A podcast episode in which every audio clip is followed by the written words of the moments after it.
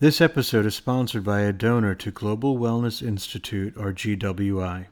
GWI is a 501c3 nonprofit organization with a mission to empower wellness worldwide by educating the public and private sectors about preventative health and wellness.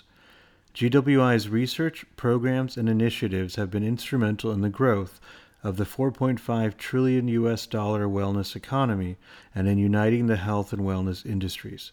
Visit globalwellnessinstitute.org. This episode we have Danny McCrum. Danny was drawn to music at a very young age as it was an outlet for him to be seen and heard since he struggled with dyslexia while in school. He found a great home as a songwriter. He has dabbled on the business side with equal fervor as playing guitar, singing, and writing. He has toured with leading artists such as Eric Clapton and Simple Minds as a supporting musician. He has released four albums of his own thus far across an eclectic scope of musical styles and a wide range of instruments. Danny, great to have you on the show. Thanks for having me. I'm excited to be here, and I love what the podcast is about.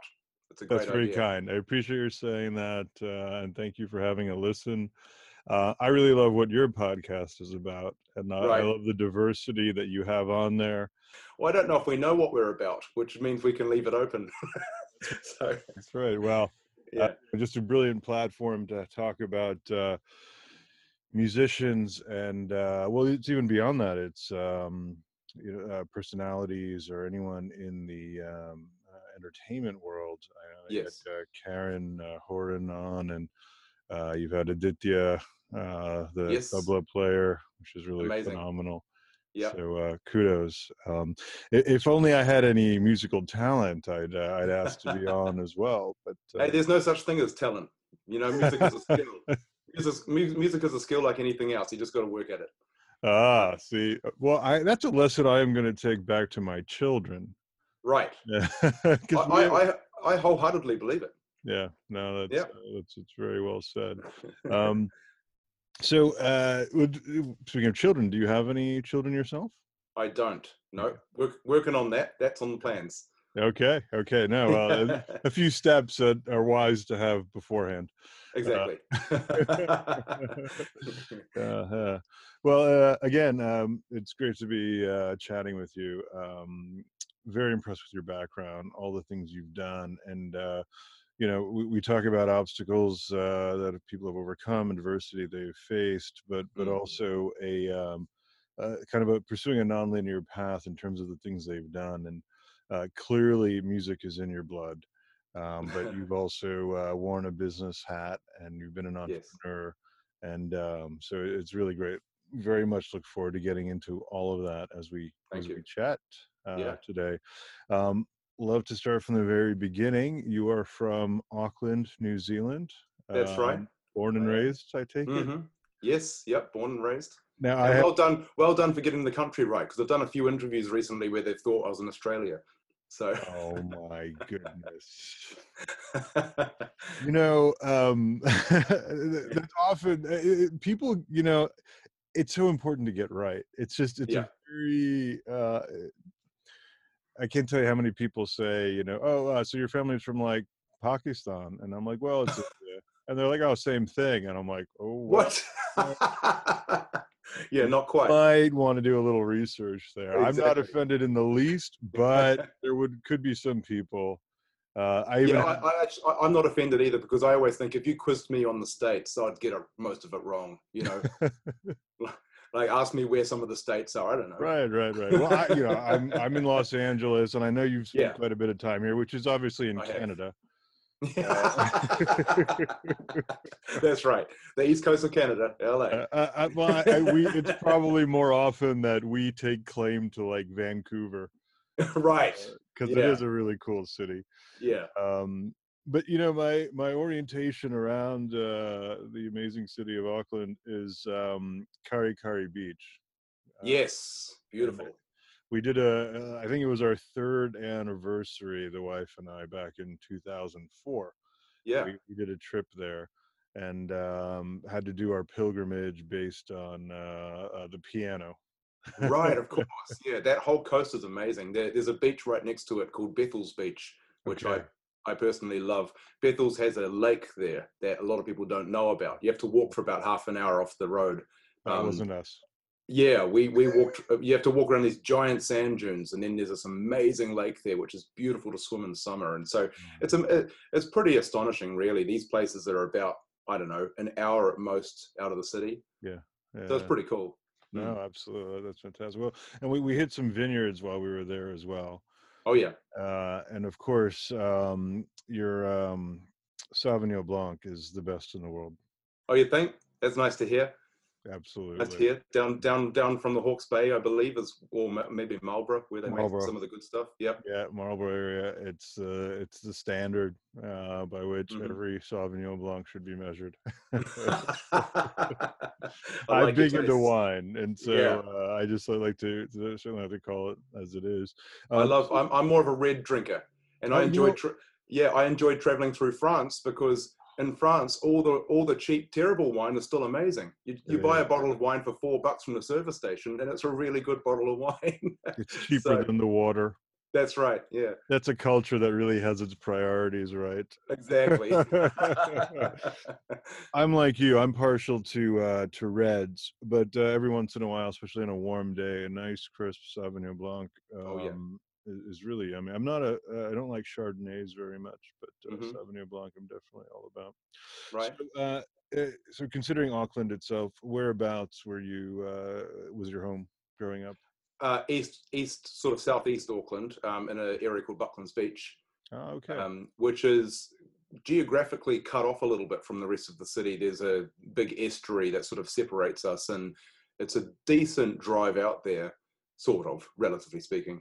Um, and so it it didn't really feel like we were part of the big city. We sort of there's a bit of a small town small town vibe out there, Right.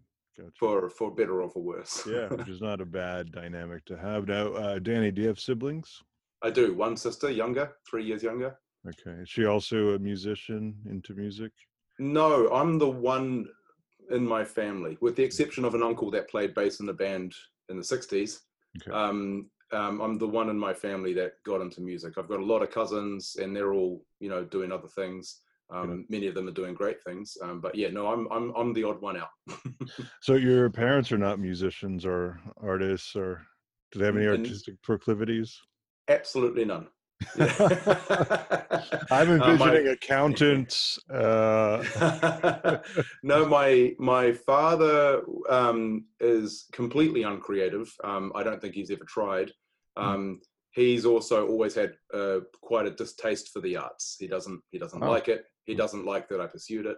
Um, my mum played guitar for about five seconds when she was a teenager, and my first guitar that I played was her guitar from when she was a teenager. okay. Um, and I don't quite understand the story, but uh, what she says is that her songbook was stolen on the train, and that was the end of her playing career. She she she got to the point where she could put a few chords together, so she had made a little bit of progress, and then someone stole her a songbook, and that was it. And I'm, and I said to her, "Why didn't you get another songbook?" And she just went, "I don't know." so clearly, it wasn't like a driving passion, you know. yeah, yeah, Yeah. So But- It it was for you, and I understand you started playing guitar at twelve. I did. Yes, I played. I went to piano lessons from a pretty young age. From I think I was maybe six or something when I started um, piano lessons, and I had lessons for it with a couple of different tutors, but it didn't really take with me. It didn't. Okay. It didn't land with me, and I understand that more now looking back because I struggled at school in general as well. Uh, and I think just the the conventional conservative conservative approach to piano lessons didn't inspire me.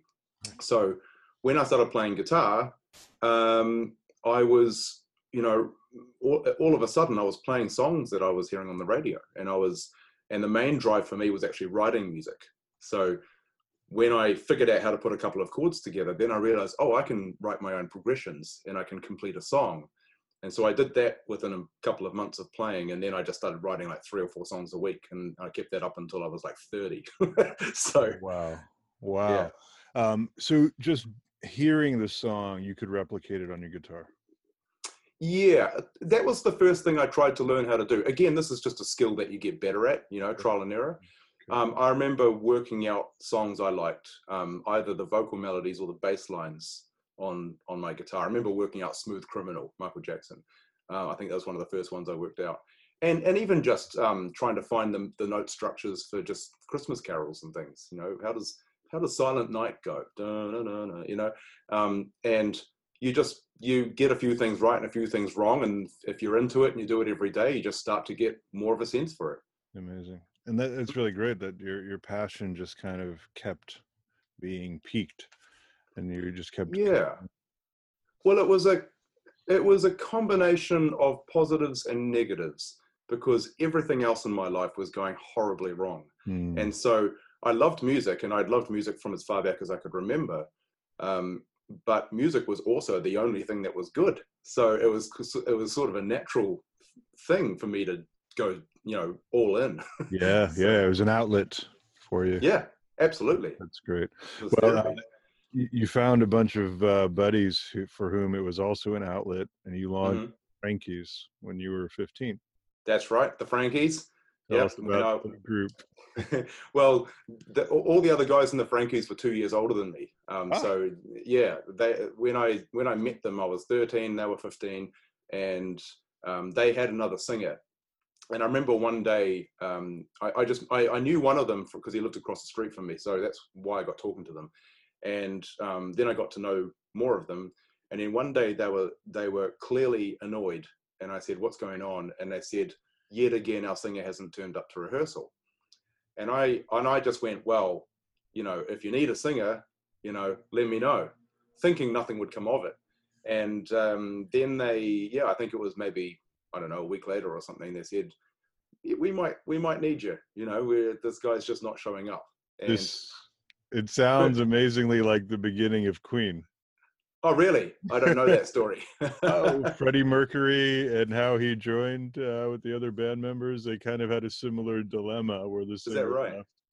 And uh, uh, I, I, think you were sought after a little bit more by uh, the Frankies than uh, uh, Freddie Mercury was, but right. he, he, convinced them that he was the one.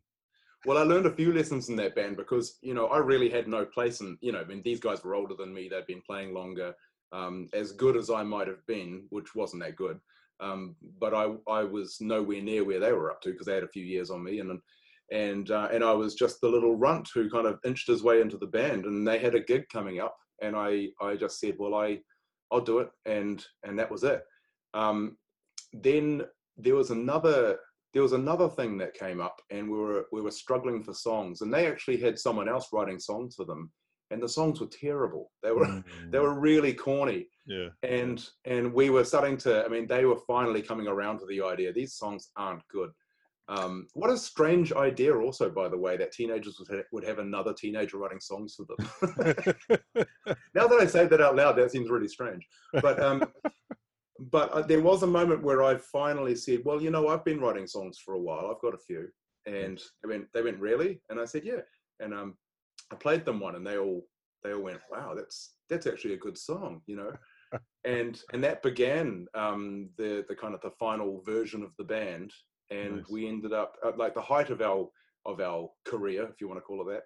We um, entered the Rockquest, which was a, nation, a nationwide school school band event, and uh, we got we won the Auckland finals and got to the nationals, and we didn't win the nationals, but we we got there, and it was exciting because it was several thousand people in the audience. It was the same stage the Beatles had played. You know, we won some um, we won some studio time, and we're on TV and things like that. So that was all awesome. And then at the end of it, I said to the guys, um, "All right, next year, why don't we do this and this and this?" And um, they went, "Well, you know, the band's over, right?" And I said, "What? Why?" And they said, "Well, you know, we're all going off to university. You know, so a couple, couple of the guys are heading several hours south, and you know, and then just pragmatically, the band was just done. So that was it. that was the end of the Frankies. Wow. Okay. Exactly. Uh, well, then um, that kind of laid the groundwork to. Uh, I think your next band was Spinner.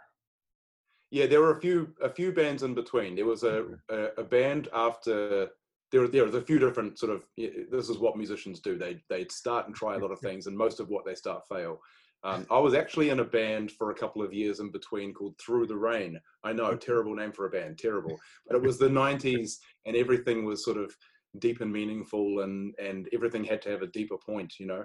So um, it was it was the era it was the era of Dawson's Creek where we all know, Ah, made- yes, yes. Well, you know, sometimes uh, in the U.S., when you say you're all wet, it means you're naive.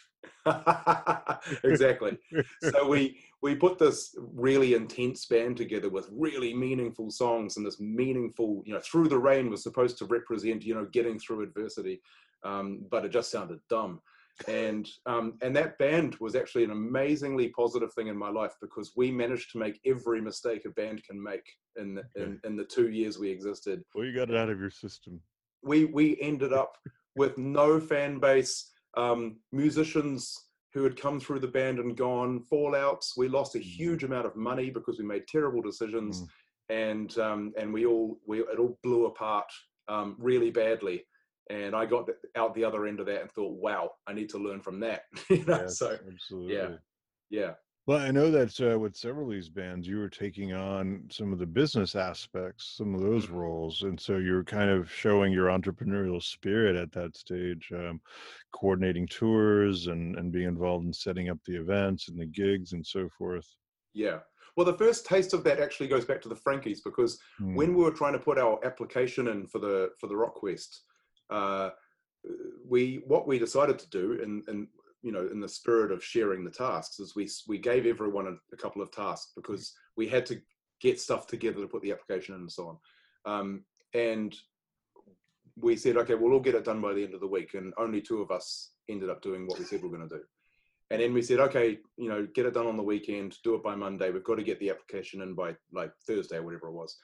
And uh, they you know again on monday the other guys hadn't done their thing. And and i think me and one of the guy the, the other guy who had done his task him and i spoke and said you know what? Forget those guys. Because if we don't if we wait for them and they don't do it we're going to miss out on the whole thing. Yeah. so let's just get it done and you know and we did. And then we had this amazing experience. And that really that actually made me click. You can't wait for other people. You've got to be proactive. Yeah, um, and it, when through the rain blew apart and we ended up with all these problems and whatever, that challenged my idea of the democratic approach that most bands try to take. Mm, Most bands try to say, well, we're going to be a dem- democracy, so no one's in charge. And then I thought, well, hang on, democracies have leaders. That's what a democracy is. Yeah. So Yeah. what are we? What are all these bands on about? So we started Spinner uh, a couple of years later, and again we tried to do this pseudo democracy thing, and it didn't work. And we had all these great moments in our career. We did some big gigs and stuff, but um, internally we were a nightmare. And eventually, I went to the band and I said, "Look, this isn't working. So here are the choices. Either I take over and become the manager, which means I want a percentage, and I want you to give me the right to lead, and and you need to let me see the the um, you know I'm going to put a plan together and see it through, um, and I will carry the the the um, I'll carry the fail if it fails, um, and I'll carry the win if it wins. You know, but you've got to you, we've got to have someone steer the ship. they have to Either either that or I'm out. Yeah. I'm, I I quit. And I was the principal songwriter and the front man as well. So that you know the chances of them letting me go was probably pretty slim. yeah. And it's a good and- game. yeah, yeah, and they um and they went, yep, that's fine. There was actually no hard feelings about that, uh, and and then straight away all of the problems went away. The band was just the band was just peaceful because it just put everyone everyone just knew what was happening at that point. They knew what the role was, what the expectation was. Um, Yeah. It, it sounds a lot like a startup. Uh, I have to say. Yes, uh, what you just That's right. described. Um, and, and and it was a democracy in that uh, the band members got to vote and agree that Yeah. you would be the leader. And I also said to them, look, this doesn't mean I become a dictator. We still have conversations. I'm still gonna I'm still gonna include you guys in the decisions. Um, but at the end of the day, someone has to be accountable to say this is okay. Everyone's said their piece. This is now the plan. No, um, and, and, it, and it really worked. And in the background, um, behind all of this, I was also trying to figure out how to make music a career, as Mm. in make a living from music, which was sort of the holy grail for a lot of people. No one could figure out how to do it. Yeah. And I was on the verge at that point. I think I was about a year away from doing it. Wow, brilliant. Well, before we leave this sort of uh, period of your life, and Hmm. again, uh, to the extent you're comfortable talking about it, uh, Danny, and, and and this is all being edited. So if I ask you something you'd rather not get into, Sure. then just you just tell me. Or um, this, you talked about how um, uh, there's a lot of solace you had in music, and music was kind of a, a home uh, because other things were not going so well. Yeah. Um, were those um, school related? Were there family related issues? Would you like to share about that? Yeah, I'm really happy to talk about that stuff because I think one of the problems we have in society is we don't talk about these things enough, and then people su- people suffer through things and they feel alone, and that that create you know that um, exacerbates the problems. Um, and yeah, basically, uh, my life was just a mess when I was a kid. I, I was um, I found out much later. I found out when I was an adult that I was dyslexic um, and that I had a problem with my eyesight. So the school's response back then was just to treat me like I was an idiot. And so I struggled all the way through school, um, constantly failing at everything. Um, my father was a pretty difficult person who I no longer have a relationship with. Um, and he, he treat he, yeah he treated me pretty badly. Um, there was a huge amount of bullying and fistfights and um, in the school, in the neighborhood, and sometimes at home. And so everything was pretty rotten. And um, and w- one of the things I always think about is when people talk about, well, when I'm talking to someone about my career, they usually pick up on the the the the wow moments, like you worked with this person, you played this show, and that kind of stuff, right? Because it seems really exciting, especially when you talk about some of the big names that supported and so on. Um, and I think, well, that's cool. I mean, those those moments were fantastic, but in my mind, that's not the the that's not the interesting bit. The interesting bit what is- shaped you. yeah, I was destined for a complete disaster. And I managed to, on my own, because I had no one helping me, I managed to steer myself out of disaster and put a life together. Yeah, and yeah. my, my life now is is you know I'm not I'm not a multimillionaire or anything like that, but it's a good solid life, and I and I put it together myself when I was on track to become uh, you know I mean who knows what I would have become, but I you know I think maybe prison, maybe being strung out, whatever, any of these, or just really really unhappy. so Yeah, to yeah. me that's my greatest achievement actually is the one thing no one will ever notice. That is really phenomenal. Um, I applaud you, Danny. Thank you. and what's fascinating is um, uh, there have been a few other guests who have talked about dyslexia. Mm. Uh, we had a physician on, and she called dyslexia her secret power. yes, I agree. It it it forced her to think about the whole word and not get bogged down in syllables. Mhm. And she said that uh, that's how she treats her patients. She looks at the overall picture and doesn't focus on symptoms. And she says it makes her a far better physician than if she didn't have dyslexia.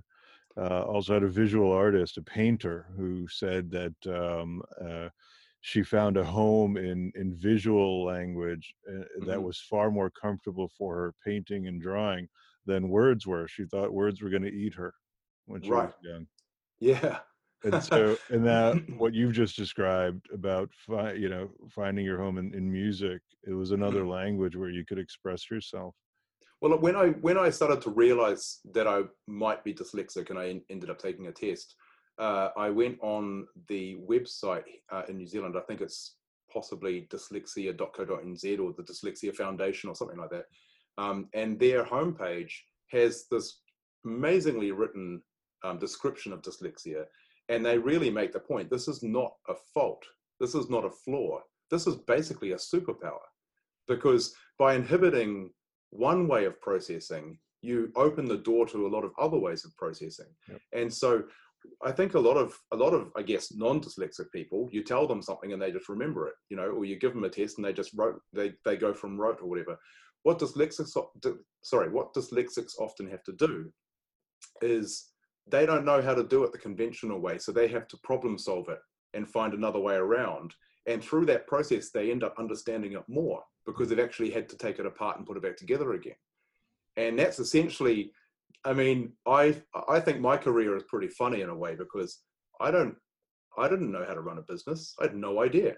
And the idea of running a business was completely foreign to what I was in, in, in the middle of. You know, if you're a if you're a young guy in a rock band and you go, I want to start a business, everyone just mocks you. yeah so yeah, um, and right. so the, the the only way that I managed to pull off like musical things and and setting up the business and whatever was by going, well, I don't know how to run a business, but let's just break this down and go, what do I have to achieve here? brilliant and so I like later later on I learned terms like breaking even and and turnover and gross and net and things like that. But at the time, my words were like you know, I, I, can't remember what I would have called it back then, but it would have just been like, let's try and not be broke. You know, that's running out of money is a bad thing. Let's not exactly write it down. Mon- running out of money, bad thing. Yeah, that's great. Oh, that's brilliant. Well, we've had another guest on. He actually has started a company that will makes educational materials for children who are grappling with dyslexia. And Danny, he has shared with me some amazing stats um, uh, and and one there's one called um, the 700 Club. Right. Uh, it's a double entendre because there's a 700 club in the U.S., which is this uh, very conservative religious group. Oh, but right. It, it, means something else. It uh, it's uh, in the U.S. When you apply to university, you have to take this standardized test called the SAT. You might have heard of this. Mm-hmm. Yeah. Uh, and so uh, the 700 Club are those who scored 700, which is not a high score, um, but are now uh, multimillionaire entrepreneurs. yeah, I'm sure there's quite a few of them, right? Yes. Uh, there's a disproportionately large number of entrepreneurs that have dyslexia. That's right. Doesn't um, surprise me. yeah, it, it's uh, and there's a, a, whole slew of other statistics. I'm going to put you in touch with uh, Dean Bragonier is his name. All oh, right, founder there, and uh, uh, I've done. He's been on the podcast as a guest, but it the episode hasn't gotten through post production yet, so it's right. not posted. Um, but I will alert you once it is. So I would love to hear that. Yeah, thank you. Thank you, Danny, for your candor and uh, and mm. explaining that. And um, you know, I'm, I'm sorry to hear about the splintering of the family, but you you did the right thing you need to meet people where where they are and if your father was in this mode of being disparaging towards you then that's not a uh, you don't need that in your life it's it's yeah i completely agree and it's true for um friendships i had back then as well and stuff mm-hmm. you know I, I, I had a bit of bad luck in the sense that i had quite a few toxic people around i i had a couple of really nasty teachers as well you know one was so nasty that um, once her behavior came to light my mum actually got her fired you know wow. so that, i just you know some some people just have bad luck with that stuff um it's it's not obviously because of me it's just um luck of the draw sure. but being able to say you know you need people around you who are going to uh who are going to bring the best out of you i know it's kind of corny to say but it's true you know you need people who will bring the best out in you Absolutely. and who will build you up and and if you're around people who are um, constantly making you feel small or constantly leading you the wrong way you need to disengage with those people. Absolutely, no, hundred percent. Um, I, I, applaud you again uh, for for doing that. Um, I wonder the impulse to um, write songs, which feels like that was your strongest inclination when it mm. came to to music. And and correct me if I have that wrong. Um, but that's right did lyrics come out of was the inspiration some of this strife you were facing some of this conflict in your life or did it come oh yeah. absolutely. And again you you you understand these things better in retrospect but um, back in my childhood one of the big problems is that no one was listening to me. Yeah. you know my my my father would just dismiss me or tell me to be quiet or whatever.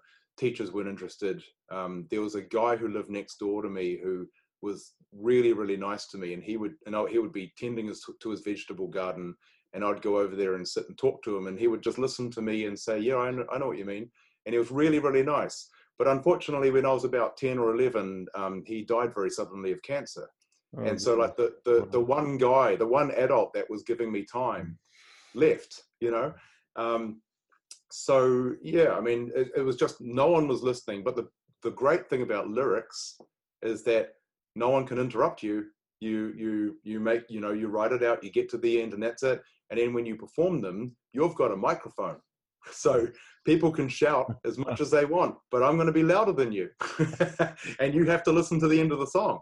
And so i think that i didn't think of this at the time but i think looking back i go well obviously i was writing lyrics because i was trying to get the world to hear me it's amazing, Danny. That is so well said. Uh, you've made me a bit emotional as you're you're talking about this. So, uh, um, I, I, just, I'm really thankful that uh, your your 12 year old self picked up that guitar. Oh, so am I. At home. so am I. I I actually think about that quite a bit. Like the most amazing things have happened in my life because of that decision. Yeah. And I think, wow, I, I, I want to time travel back and go, thank you. yeah, yeah, exactly. Well done, lad. yeah, exactly. oh, this is really fantastic. I, this is going to be so inspirational. I'm inspired, and uh, I can't awesome. wait to share this with my my children. In fact, I've got a 14 year old daughter, a 12 year old son. Cool. And, Are they into music? Uh, so you know, um, I think they're like their father. They appreciate it more Mm-hmm. than they um, perform it. Um, my Sure. daughter had been doing violin. Um, she developed a strong interest in voice, so we got her um, starting, you know, with voice lessons. Um, it's a bit challenging with COVID at the moment because there aren't any performances she can be a part of Yes. but um, so I think yeah, she's more inclined towards the theatrical side. Uh, my son, whom we've tried a bunch of different uh, instruments, including a, a drum set and guitar lessons, and uh, um, he didn't really take with either of those. But I think dance is his thing. cool. Awesome. We, uh, he was involved in a, a performance at school, and he didn't tell us this. We got surprised the night of the first performance, where he was the only kid with a solo dance sequence. Right. That's I mean, it, it was a musical, it was High School Musical three that they were performing, so there were a lot, there's a lot of dancing, but he was the only one who had a solo. Uh, right. and his timing was just impeccable. That's great. Yeah. I mean, I, I'm not the sort of musician that thinks everyone should play music. I just think that everyone should just do whatever they want. Yeah, yeah. You know. Well, and, and- um, yeah. And personally, I mean, um, music has been such an important salve for anything that I've gone through in my life, and I love all forms of music. I love, I love rock. Um, Yeah. You know, I grew up uh, on U2. Joshua Mhm. Tree was just an anthem in my life. yeah. Um, and the other heavy metal bands, big hair bands, Metallica, Def Leppard, uh, nice. musicians that you've performed with, Eric Clapton. Oh yeah. Simple Minds, of course. That was, Yeah. that was good. Uh, but I, I also love classical music. Um, Yeah. big fan of um, of that. And Me uh, too. I always think of music as being like food. Like if someone if someone goes, I only like this genre of music. To me, that's like saying I only like hamburgers. yes, I think, yes. How can oh, you only like? I mean, there's such a there's such variety out there. Just enjoy it. exactly and and of course you know um i I- and i, I feel this is absurd I'm, I'm like talking too much about myself this That's is all good. to be about you but i, I like a conversation that flows uh, and it feels natural to share this you know uh, uh, i was born in germany to parents of indian origin i, I think I, I mentioned the indian origin part um i love classical indian music i love qawwali yeah. uh, and I'm not religious, but the artistry that comes out and the poetry of these lyrics are just mind-boggling I agree. beautiful. Um, yeah. So yeah, um, I, I, Well, I, I, I, I got towards the end of my teenage years and I was starting to get a little bit bored with Western music, um, or or just pop or just pop radio, I guess is the better way of putting it. And uh, and I just started to go back in time and go, well, who are all these blues guys and jazz guys? And you know, I I, I went back and got into the Beatles catalog, and then I started to explore flamenco and um, Oh. and music from Africa and South America and and and parts of India, and and now my music taste is just completely all over the place. very uh, eclectic. It's, And it was funny because all my friends at the time were they were just listening to like club music. you know? yeah, yeah, yeah, yeah, yeah, And. I'm like, have you heard this? Have you heard of this random guy from so and so? He plays this instrument called a such and such. And they're like, what are you talking about? we can't get high to that. I'm like, you can. That's awesome. That's so great. Well, you know, you're following the the Peter Gabriel model. Oh, I love Peter Gabriel. Yeah. The I was just listening to him yesterday. just the depth of what Mm. he is into and the care with which he approaches his music it's Yeah.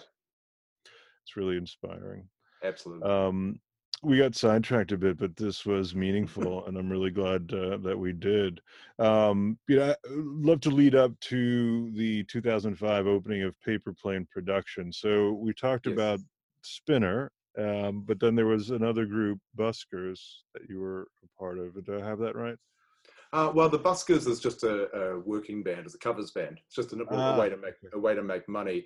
But the lead up, and, it, and it's, it is all part of it, because the lead up to Paper Plane Productions, which is just my operating company, um, I, like I said earlier, I was trying to figure out how to go full time as a musician, and I couldn't figure it out, and no one around me could figure it out, unless, of course, you had a huge single and made millions of bucks. Um, and well, of course, we're, we're working on that, but it didn't happen. Um, so this, this yeah, yeah, and um, this uh, singer that I knew, who's a few years older than me, he's just a singer on the local scene. He mentioned to me one day, he goes, "I've just gone full time," and I went, "What? How did you do that? You know, tell me everything." Yeah, yeah. And and he said, "Well, what I realized is you can't make a living out of one thing in this field. You can't make a living out of just writing songs. You can make a little bit of money, but you can't make enough." Um, and you can't quite make a living out of just playing live. Especially the New Zealand music scene's pretty pretty boutique, so um, you can't make a living that way, and you can't make a living just doing radio jingles. But if you get multiple streams of income and look at it that way across all of these projects, you can actually make a living, mm. and that that turned the light on for me. I can't remember if he used that term, by the way, multiple streams of income. I doubt he did. Um, it's a great that, term it's a great term. I think I picked it up um, from a business person later on. Uh, and but yeah, that became the template. I'm like, I now now I see it. Now I, I get how to do it. And so then I started to make lists of all the things that I could do within music that would make me money. And um, that included obviously my original music, playing live and trying to and, and selling albums because you did that back then, and uh, get trying to get sync deals. I had music played on TV shows and things like that uh, and then playing in a covers band because that's where the money is playing live in New Zealand. Ah, uh, okay. Um, session work is part of it. Um, teaching guitar. Um, you know, I, I made this list of all these things I could do, and then I actually started taking some short courses about business, and they taught me how to write a business plan and how to do an overview in regards to going well.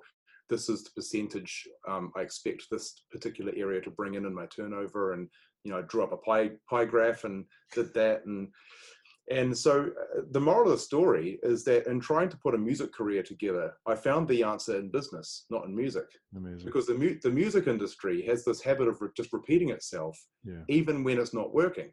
Yeah. And yeah. the music industry, of course, as everybody knows, has completely changed a couple of times over in the last 20 years, no, and is now is now arguably collapsed. So it's not it's not functional anymore. Right. And yet, and yet we're still trying to repeat the same model over and over and over again. The band is going, let's write the song and get the record deal, and then everything will be great.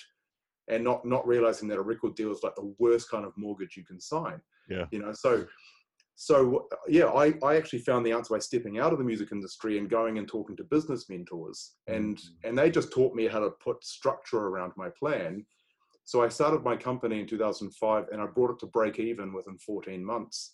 And wow, I've now well been, done. and I've now been, um, you know, working for myself ever since. Yeah.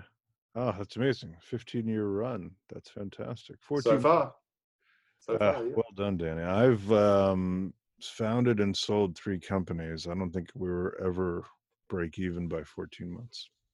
No. Well, I had a, I mean, of course I was working from home. I had, I had pretty much no overheads and you know, it's a it's a, a vocation style business in, in many ways. I don't think I could sell it because I'd have to sell myself. You know, I right, the, right. You're the key, you're the key yeah. asset there in yeah. that way.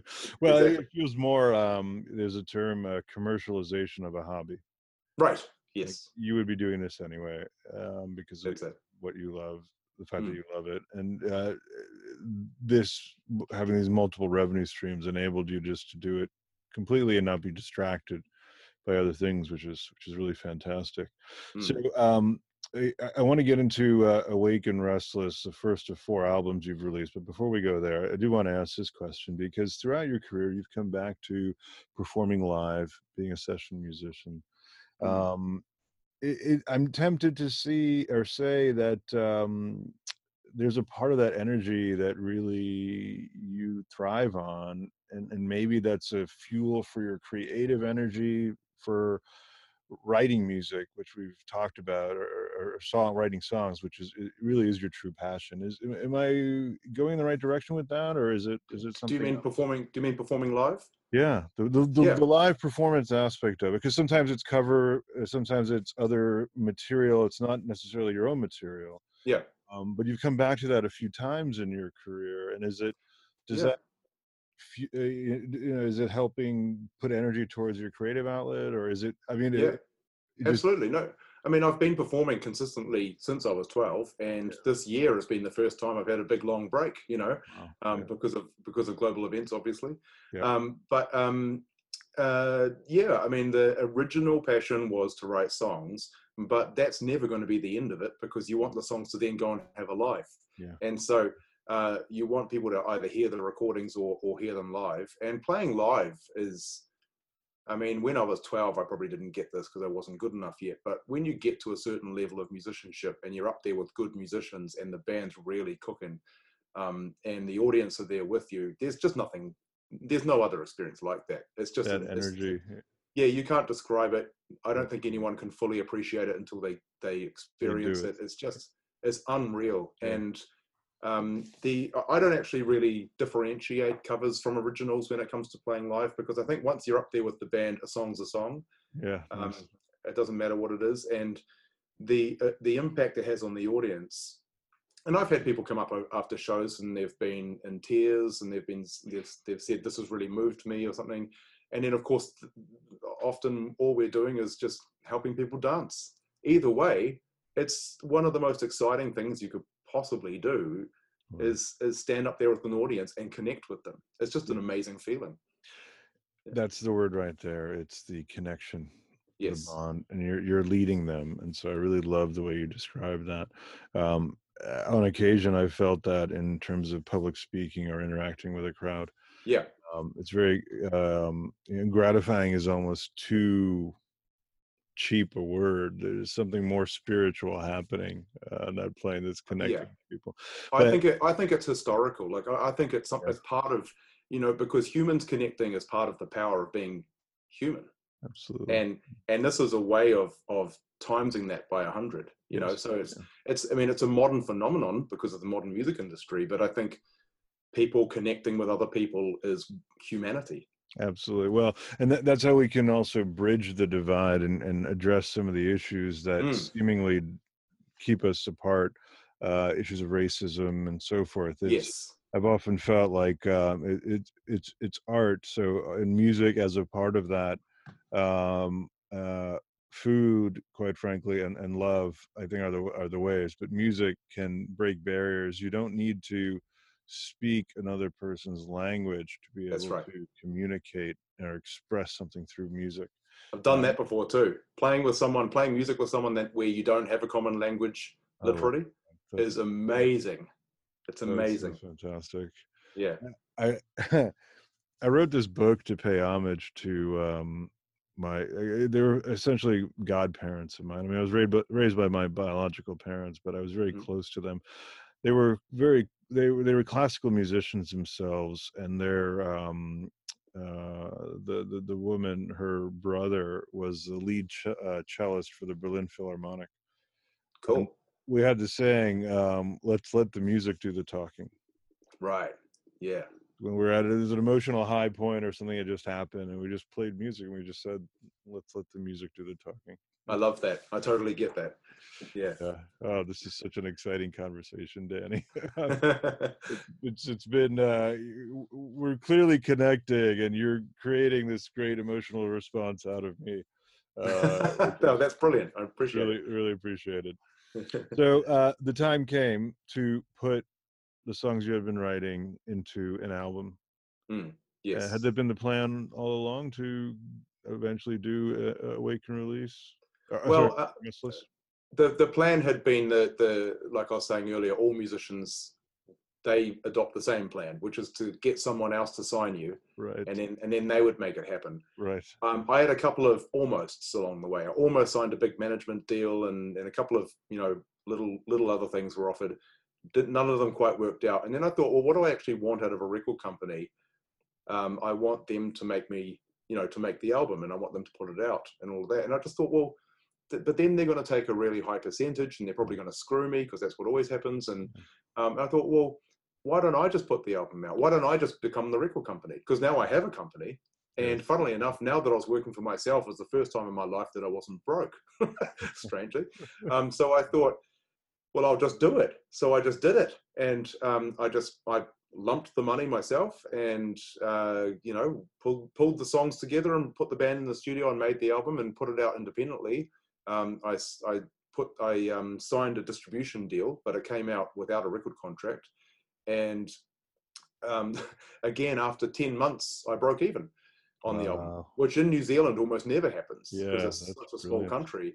And I did that by by just sitting there again, thinking, what are all the ways I can make this make money? And so there's a there's a soap opera here in New Zealand that I license a lot of material to. I license Is that Shortland Street? Shortland Street, exactly. You've done your research. Um, I did a well, Air New Zealand as well. You've done their music. Well, yeah, exactly. They they actually um, became very good uh, uh, uh, on a financial level for me, and uh, and then of course selling CDs and getting royalties, and uh, you know I put it, it, it worked out in the end, and and um, I don't know if I achieved what I wanted to artistically, but I proved that I could Uh, I could do it independently as a as a what am I trying to say as a as a business thing. Yeah. You know, I could make it yeah, work. as an Yeah, entity. and and in the end, I own it all, and it continues to make me money now. so That's great. That's fantastic. Now you made an interesting comment. You don't know if you achieved what you wanted to artistically.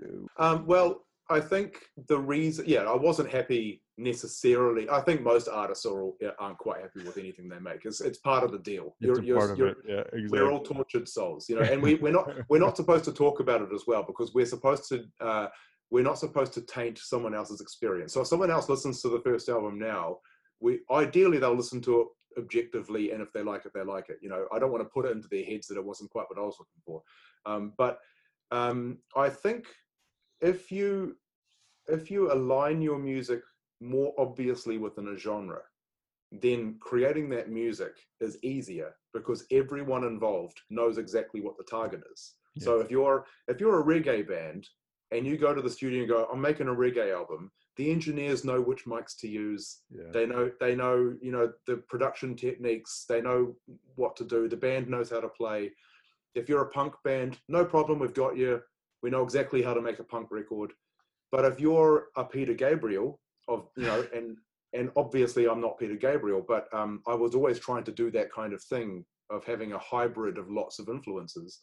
Um, that means you confuse everybody at every Yeah. step because now you're saying, well, I want the kick drum to sound like a hip hop thing, but I want the piano to be jazz, and I want the guitar to be kind of like early '80s, you know, but but I want the bass to sound like it's from the Stones.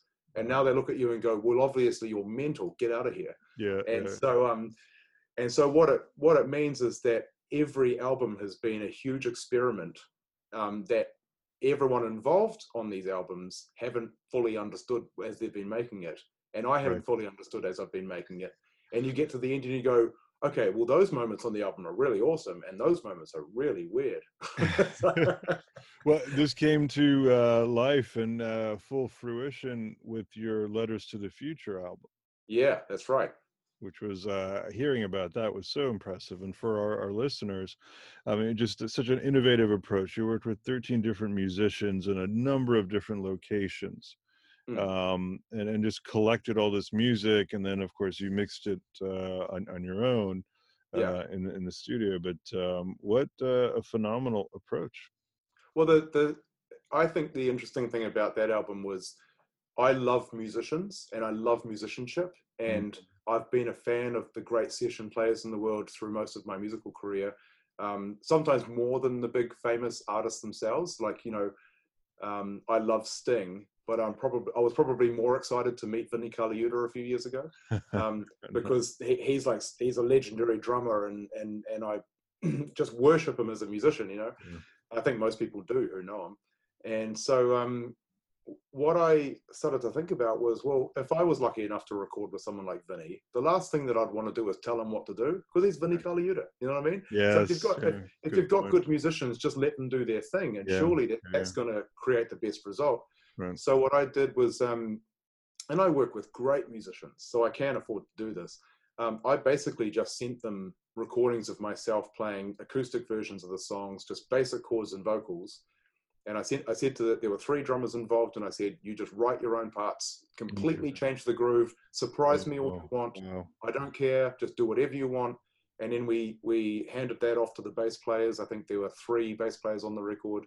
Um, same deal, one double bass player, one predominant electric player, and, and another guy who guested they did whatever they want and then we got in piano players and guitarists and banjo and vocal vocalists and so on and and it my um, feedback to them was so minor it almost didn't exist. And so in the end i mean in some ways it's not actually even my album.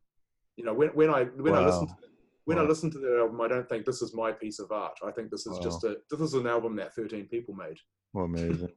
Wow that uh, says a lot about you uh, uh, danny. That's really very impressive um you know and, and uh, it was the first of its kind i've heard uh, like that. I love just the innovation the inclusivity um well i mean my one of my musical heroes herbie hancock he I mean he did oh, the yeah. same thing and he did the same thing on an album called the imagine sessions. Okay i um, didn't know yeah, that. Yeah. yeah it's a, it's a beautiful album really worth checking really out and he he he recorded with musicians all around the world from different countries and cultures and made this mm. absolute beautiful masterpiece. So I'm not the first to do it, um, okay. but I'll, t- I'll, I'll take the compliment. well, thank you for uh, adding some depth to it, and it doesn't take yeah. away at all from your achievement. Now, that album, "Letters to the Future," which I think is also an exquisite title, um, came out in 2012. In the three years prior, you were performing with a lot of amazing musicians: Eric Clapton, Jeff Beck, Simple Minds also uh, Fender honored you, um, had uh, had you on their site uh, on their website. Mm-hmm. Um, and then uh, doing support slots. I should I should just clarify there are support slots with those big artists. I I would love to have been playing literally with them, um, right? But I but I wasn't. But it was still amazing to be the support band for Eric Clapton and get to meet him and hang out and stuff. So absolutely. I mean, and there's a certainly a, a threshold of skill that you need to surpass in order to be able to to do that. Um, I guess so. Yeah. And um, uh, you also were involved with uh, Red Sun's band. Oh yeah, that was a that was another trial and um, trial and failure. that was a that was a brief moment. We we tried to do this new thing and it just just never got off the ground. And that was actually right before Letters to the Future. So um, I was writing a lot of material for the Red Suns, mm. and um, the, it was the wrong team. I think. I think it's important to to have the right team when you do things.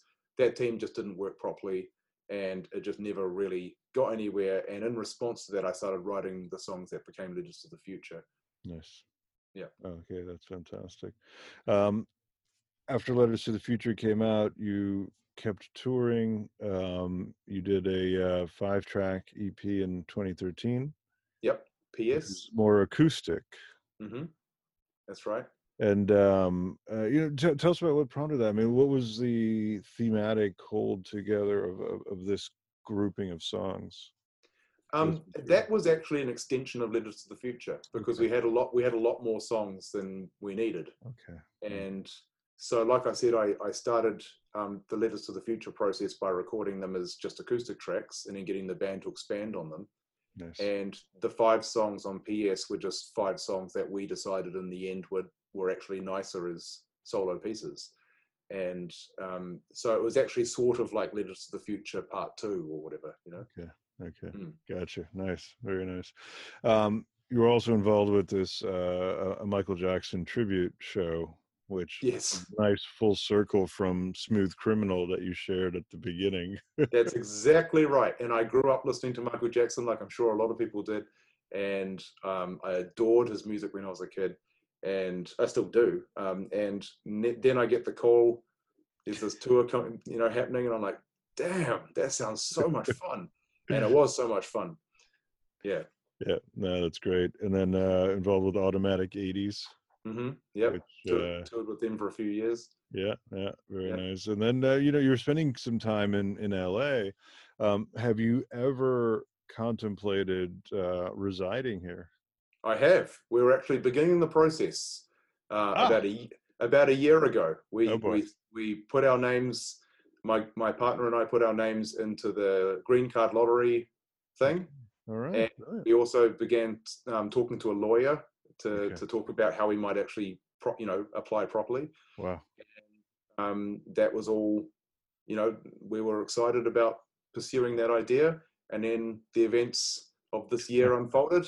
Yeah. And I've always been, I've never been, I've never completely fit in in New Zealand. New Zealand's a very Mm, rugby orientated country. I don't care about rugby.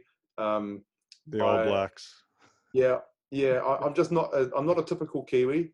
And and as I started to travel to LA more, I felt more at home there. Funnily enough, Oh. more, more people over there are like me. You Yeah, know, Yeah. um, whereas here I'm sort of a fish out of water. So um, that was one of the reasons why I wanted to move over there. And then this year has made me really appreciate living in New Zealand. You know, with Wow. Yeah.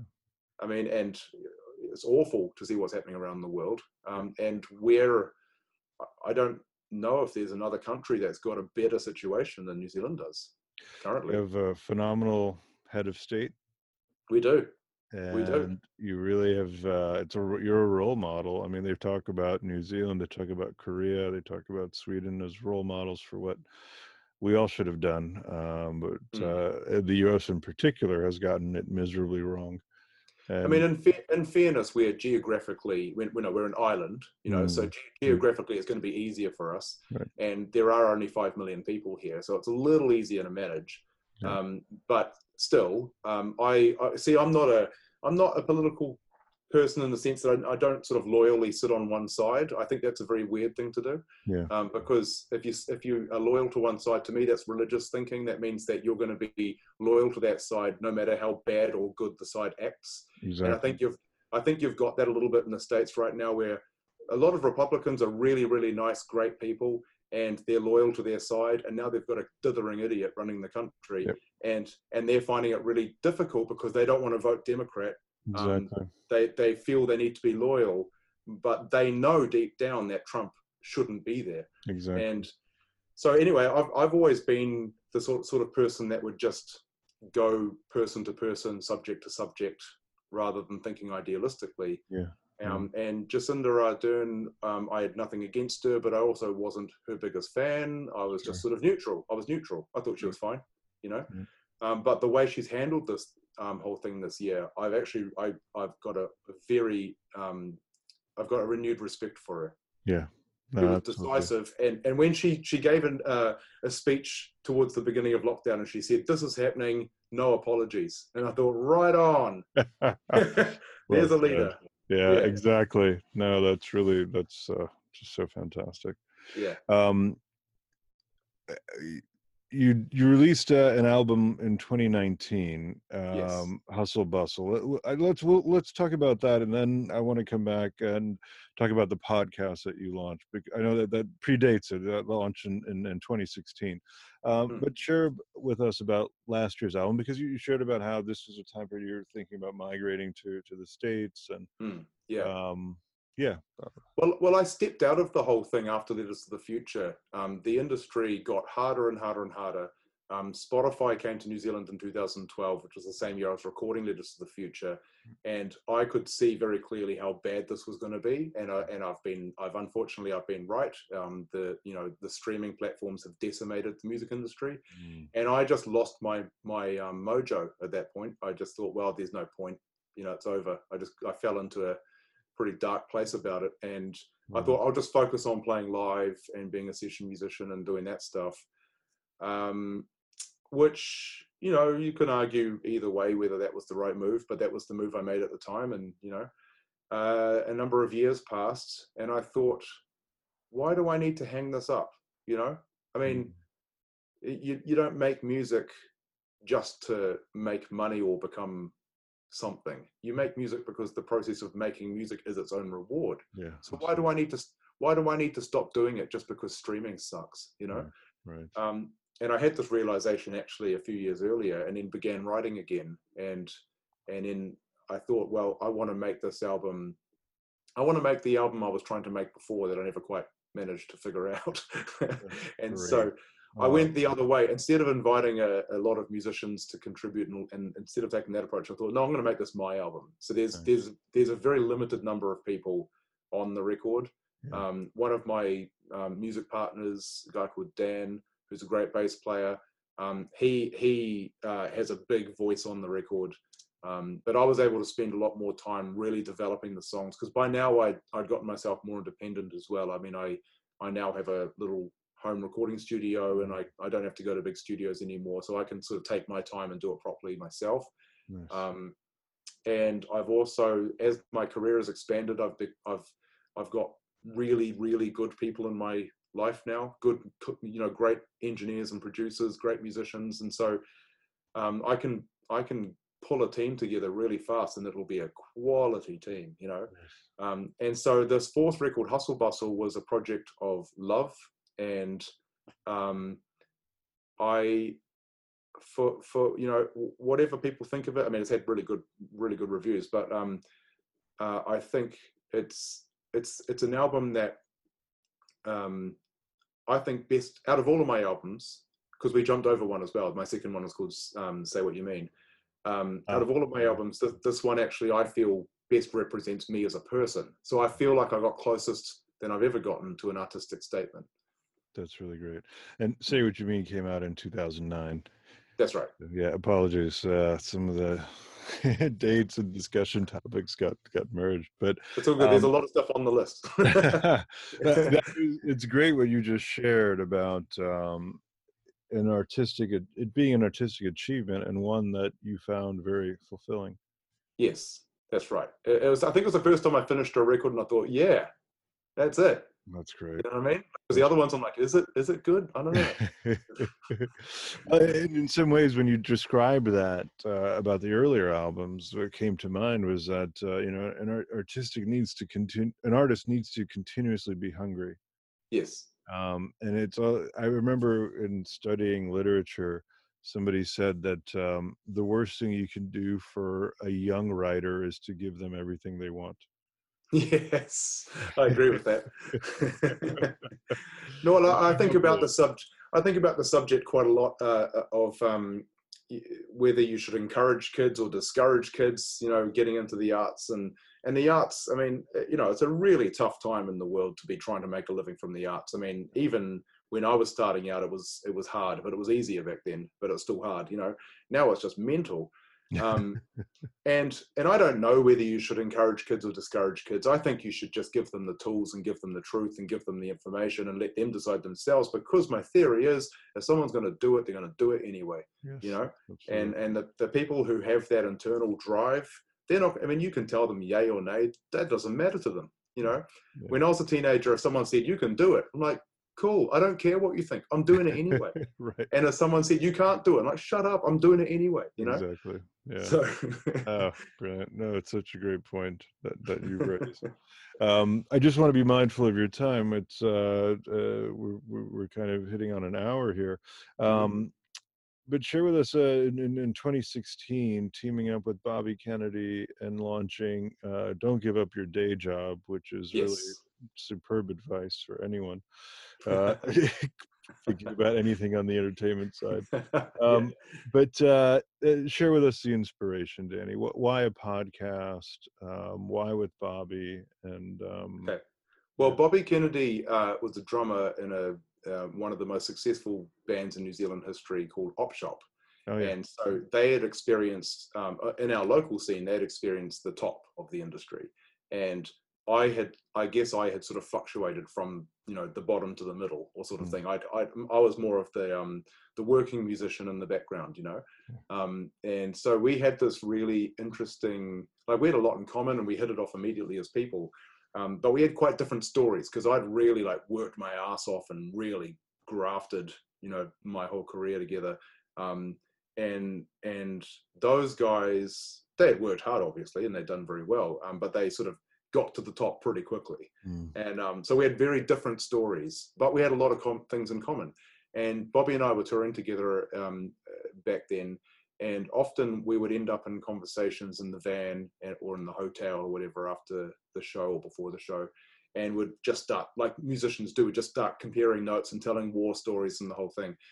And and I said to him one day, man, you know, these conversations are the most interesting and informative conversations that musicians always have, and no one ever gets to hear them. Yeah. And when we do when we do interviews on TV and, and that sort of thing, they're usually uh, you know they're usually a bit stiff and they're usually practiced and we've got our we've got our go-to answers because we're usually trying to sell something you know? Right. And you don't and you don't want to say like someone says how's the tour? You go brilliant the tour's great. Yeah, yeah fantastic. Yeah. No everything really well yeah. And then and then you and then you the mics get turned off and you go man the tour sucks. No one turned exactly. up no, lost lots of money. yeah. and so uh, yeah. And then Bobby said, Well, I, it's funny you say that. He said, I've been thinking about making a documentary, trying to produce a documentary called Don't Give Up Your Day Job um, which is which is about showcasing the reality of working in the arts.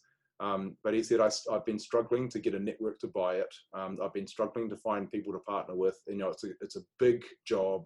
It's yeah. an, an expensive job. And I said, well, what if you made it a podcast? And he said, well, why would we do that? And I said, well, well, straight away, it doesn't cost anywhere near the same amount of money yeah. to produce. Yeah. Um, you don't have to get anyone to buy it because you can release it independently.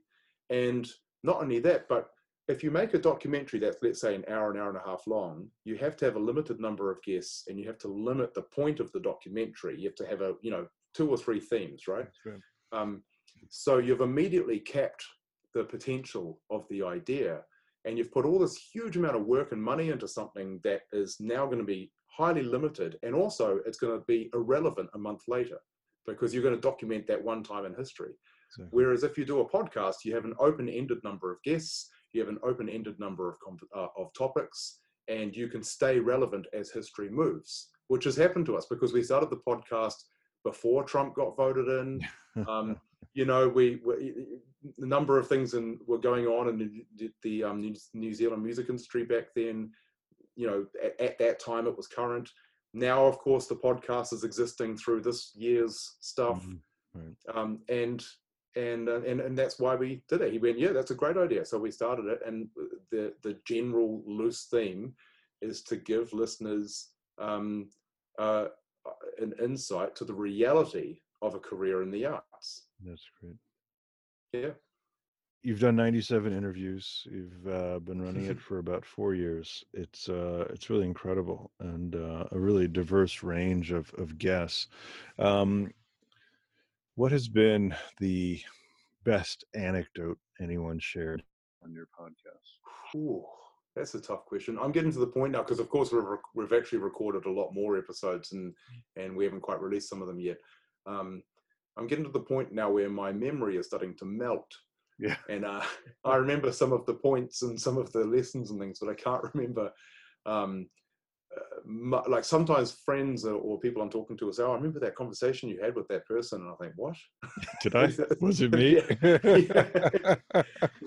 but I, I, I, do. I mean, it's not so much an anecdote, but it was a really great point that Scott Page said on a very early episode. I think he might have been like episode five or something. You know, um, Scott Page is a is a saxophonist who played with uh, Supertramp and Pink Floyd and Toto, mm, people like that. Sure. Um, he's now uh, passionately into business and promoting um, business mindedness into the arts, which is this big thing these days. And he said, uh, he said, look, you don't want to try and get a million fans. You want to try and get a thousand fans that engage. Mm. And we hmm. said, what do, you, what, what do you mean? And he said, well, if you if you're trying to get a million fans, and I want to make millions of dollars and millions of fans, and you you're just thinking in this really unrealistic way that's that's almost impossible to achieve but he goes if you can get a thousand consistent fans that will engage with what you're doing then you've got a business yeah you, you can actually turn that into ticket sales you can turn that into yeah. merchandise sales or whatever and you can grow from there and you can grow it up to 2000 fans and whatever mm. and i just thought that was such sensible yeah. you know pragmatic advice um, again, if you work in music, you don't get good advice very often, which is why I think people like Scott Page and hopefully our podcast and more like more stuff like that out there needs to be out there. You know. Yeah. Yeah. Well, it's yeah. a great um, service that you're providing. It's uh, very inspiring for people in the industry and, and, and for those outside of the industry to see a little bit about uh, what it's about. So I, I, I'm, I'm thrilled that you're doing it. It's it's. Thank really, you. And, and you know that theme has evolved because we we had that idea for the theme in the early days that we we probably pushed a little harder, mm, and then I realized along the way you don't have to because if you're if you have these people on your show, they just tell the stories anyway. exactly. So Yeah. these days, I, I don't. Some some guests come on and we just talk about absolutely just random.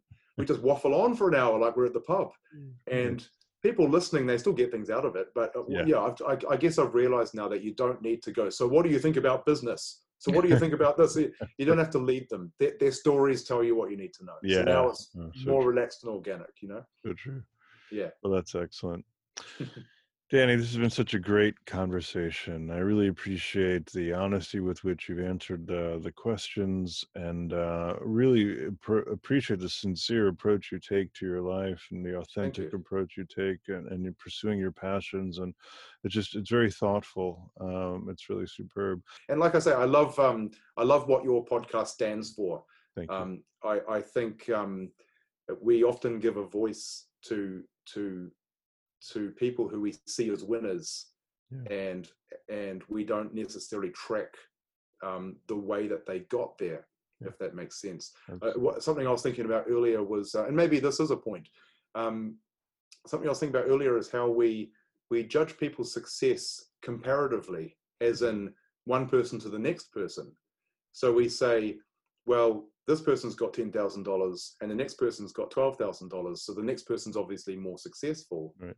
But what we don't necessarily look at is how they got there Exactly. and maybe person B was given ten thousand dollars by their parents, and they just made another couple grand, and yet person A inherited a debt and actually paid off forty thousand dollars, and then made ten thousand dollars. That's So the, the distance of getting there is what I I think a far more important version of success, and I think um, people who get through difficult stuff in their life, which of course is the theme of your podcast, um, to me that's far more interesting than how many houses they own.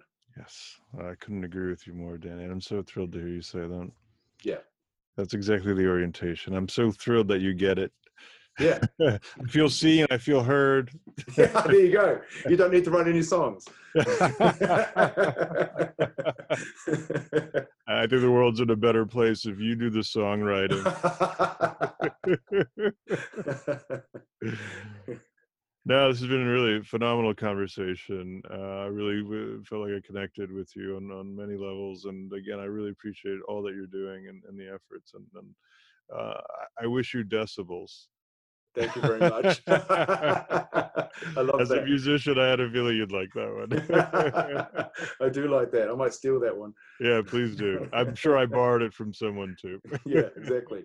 No, I, I agree. I think we've connected great. I, and I love being. Um, I've loved being on this, and I really appreciate Excellent. you having Well, me here. So, and I will be championing your uh, migrating to LA because uh, I, lo- I love the fact that we'll be neighbors and Yeah. uh, we'll certainly get together and drink French red wine. absolutely. Uh, um, please bounce, bounce song ideas off me. Um, I, I'd love to react to them and uh, Definitely. yeah, Definitely. and we'll yeah. talk about business as well. Definitely. Achieve is recorded at Subtractive in Hangar 8 at the Santa Monica Airport. Music is produced by Hennedy.